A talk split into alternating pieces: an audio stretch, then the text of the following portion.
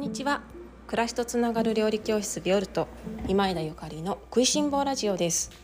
このラジオは岡山県岡山市にキッチンスタジオを持つビオルトがお送りする食いしん坊の食いしん坊による食いしん坊のためのラジオです。お料理のこと暮らしにまつわること美味しい未来につながるお話を岡山県より配信しております。ビオルトでは皆様の食にまつわるご質問やご相談をお受けしております。今日の夜ご飯何にしようというようなお悩みから皆様の食にまつわるご質問などお聞きいただいております。音声配信のメッセージ機能やホームページ SNS などからお知らせください。皆様からのメッセージやリクエスト楽しみにお待ちしております。皆様おはようございます。本日は4月22日木曜日です。いかがお過ごしですか？はいもう4月も終わっちゃいますね。20日過ぎるとそんな気持ちになってきますがだんだんね本当に本格的な春になってきてなんか4月はあったかかったり寒くなったりとかなんかちょっとすごく何て言うのこの温度差もね激しいんですけれども皆さんお風邪などひいていませんか料理教室はその予約制で開催しているのでだいたいみんながね体調を崩しやすい月ってすごく分かりやすいんですよね。なんか体調壊しましたとかなんか子供が熱出してとかいうキャンセルがあの続いたりするのであそうだよね。今月はなんかみんな体調崩しやすいよねっていう風に思うことがねもうその本当にあ何月はとかねよくあるんですけど4月はねなんかレッスンの開催日を忘れちゃう人がすごく多い。忘れちゃうっていうかなんか日にちを間違えて書いてましたっていう方がすごく多くっていやーなんかすごい残念なんですけどでも 春らしいなと思ってます。なんかやっぱりみんなね春だからバタバタしちゃいますよね。あのご予約の皆さんどうぞ忘れないでちゃんとスケジュール帳にあの曜日と日にちと間違えずに記載しておいてくださいね。さて、えー、っとレターの方にこの前あの自己紹介をしたけれども夫との出会いが書いていなくってなんなんかなんもっと話してほしかったみたいな声が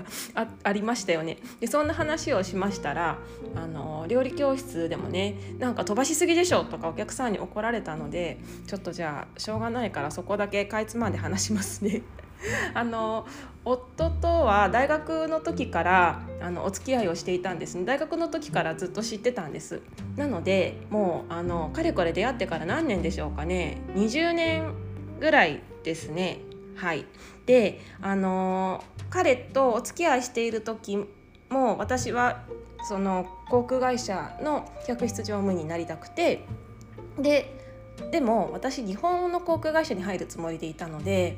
あのなんだろう海外に行って遠距離とかそういうことは全然考えてなかったんですけどこの前もお話しした通りその就職活動していたら思いがけずね香港に香港にあの香港のベースの航空会社に勤めることに勤めるというか受かっちゃってでそこで私がずっとやりたかった仕事国際線の客室乗務員そしてあの日本では新卒の募集がないから今すぐ叶えることができない。香港に行くのか行かないのかってなった時に行くっていう決断をしたんですね。なんかね私その時のこと決断した時のこと全然覚えてないんですけどいやなんか普通普通があるかわからないけどまあなんとなくねなんか大好きな人が日本にいてそれで海外転勤とか転勤とか海外にあの移住みたいになったらなんか悩みそうなものですよね。でも私ねなんか悩まなかったんですよね。確かなんか悩んだ記憶がないので悩まなかったんですよ。で香港行くってなってなんか分かった行ってらっしゃいぐらいでねであのお付き合いしてたけれども遠距離遠距離恋愛で香港に引っ越したんですよ。ただその香港にあの住んでいたとしても普通のあの日本と海外であの遠距離であのお付き合いしている人とは私の状況は結構違ってその飛行機に乗って日本と香港を往復するのが仕事であったりとかそれからその会社のねあの飛行機に、まあ、休みの時とかにねあの福利福利厚生福利厚生の一環で少し普通の一般のお客様よりは安い価格でね、まあ、席が空いてる時に限るんですけど乗あのに乗ることができたの登場することができたのでなんかねその辺りは全然ハードルが高くなかったんですよね多分。であのすごくそれが楽しかったんですよまたこの遠距離恋愛が。なんて言うんだろう会えるけど会えないけど会えるみたいな。で私は海外に行ってもうあの束縛されることなくね 海外行っちゃってるからね。でいろんな国に行って美味しいもの食べてであのなんだろうのびのびと過ごしてであの日本に行けば彼に会えるみたいななんかすごくねそのリズムが私はなんか心地よくってそのリズムがよくってずっと長続きしたんでしょうねそんな感じなんです。だからなんかうちの夫がパイロットだったとかなんか飛行機の中でナンパされたとかそういうそういうなんか全然楽しい話ではないんですよ。ということで私この前自己紹介の時にあの別にいいやと思って喋らなかったんですけどあの皆様の妄想が膨らみすぎそうなのでお話をしておきます。おかしいねじゃあこれぐらいでまたあの自己紹介のねラジオはあのふと思い立った時にお話しさせていただきますね。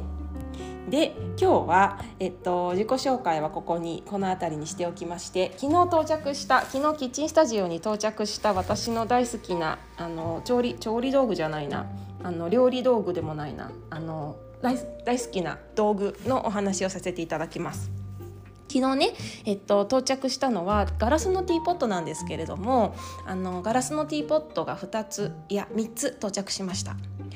えっと、新潟県で作られている国産のそれこそ本当にうん職人さんがふーって吹いて作っているあの手作りのねティーポットなんですけれどもガラス製のねだけど手作りだけどすごくあのお手頃な価格でそしてフォルムもすっごく美しいんですよ。でお茶を飲む時にガラスっていうのがすごく魅力的なんですよね。もちろん陶器の方が陶器やそれから鉄だったりした方が温度は冷めにくいのかもしれないんですけれどもガラスの良さっていうのはやっぱり中が見えるっていうところがガラスの良さでねでその中国茶の色だったり、まあ、紅茶の色だったりそしてその茶葉がね開いていく様子とかジャンピングする様子とかも全部見られるので私はお茶を飲む時にガラスのティーポットを使うのが大好きなんです。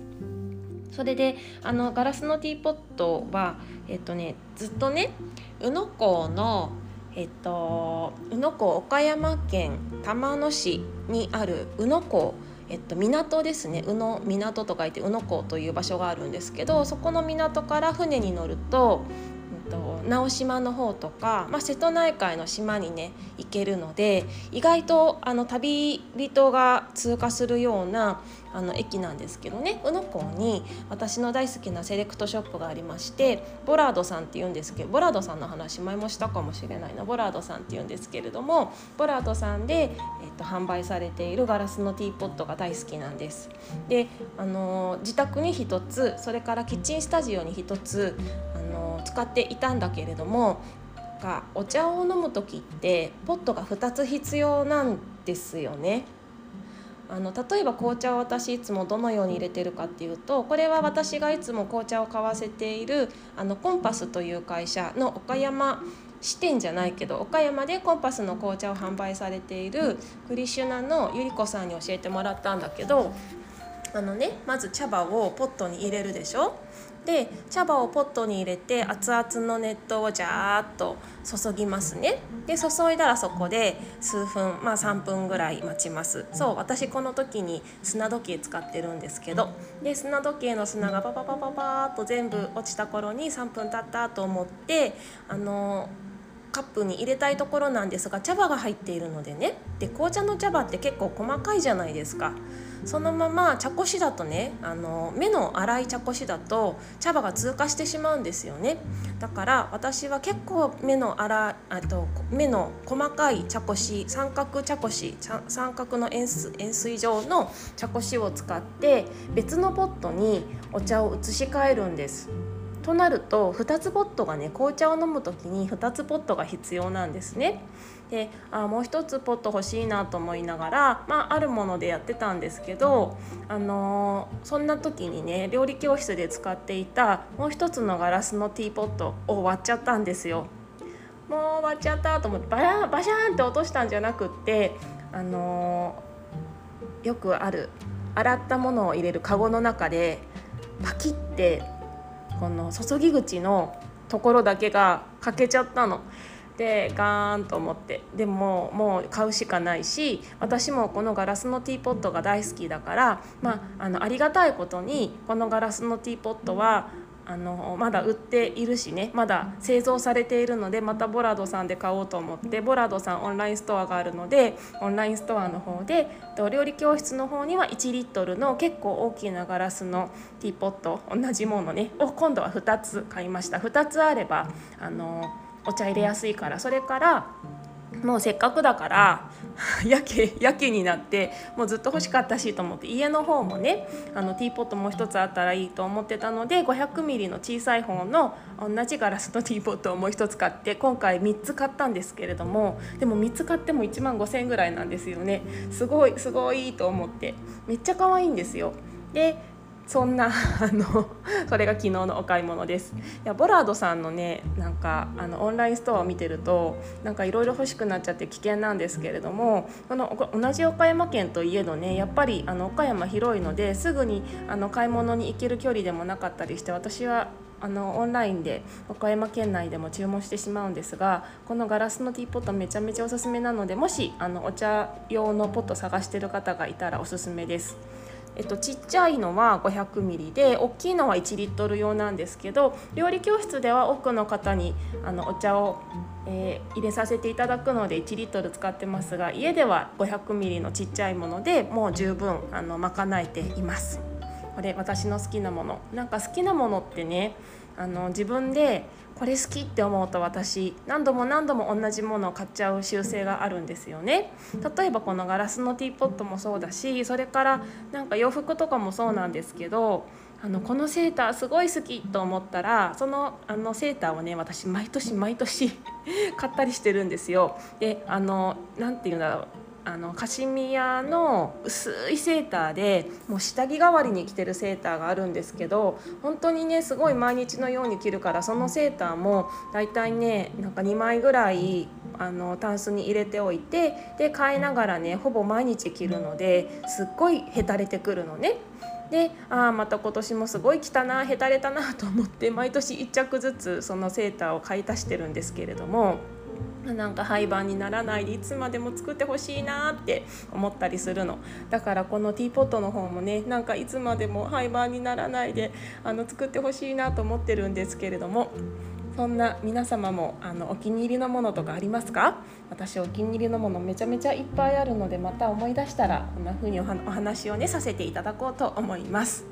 えっとそうだ。今週の日曜日オープンキッチンとそれからチョコレートワークワークショップを開催します、えっと、ビオルトのキッチンスタジオで11時から16時頃までです。料理教室にはのキッチンスタジオには私の大好きなあのガラスのティーポットは売ってないですけれども私の大好きなあのリピートをしまくっている調味料や食材をたっぷり取り揃えてお待ちしておりますので皆様ぜひあのエコバッグとかあと瓶物が多いのであのしっかりした厚手のえーと、お買い物袋とかあとその瓶を巻くようななんか手ぬぐいとかなんかプチプチみたいのを持ってきていただけると あの最高にありがたいです。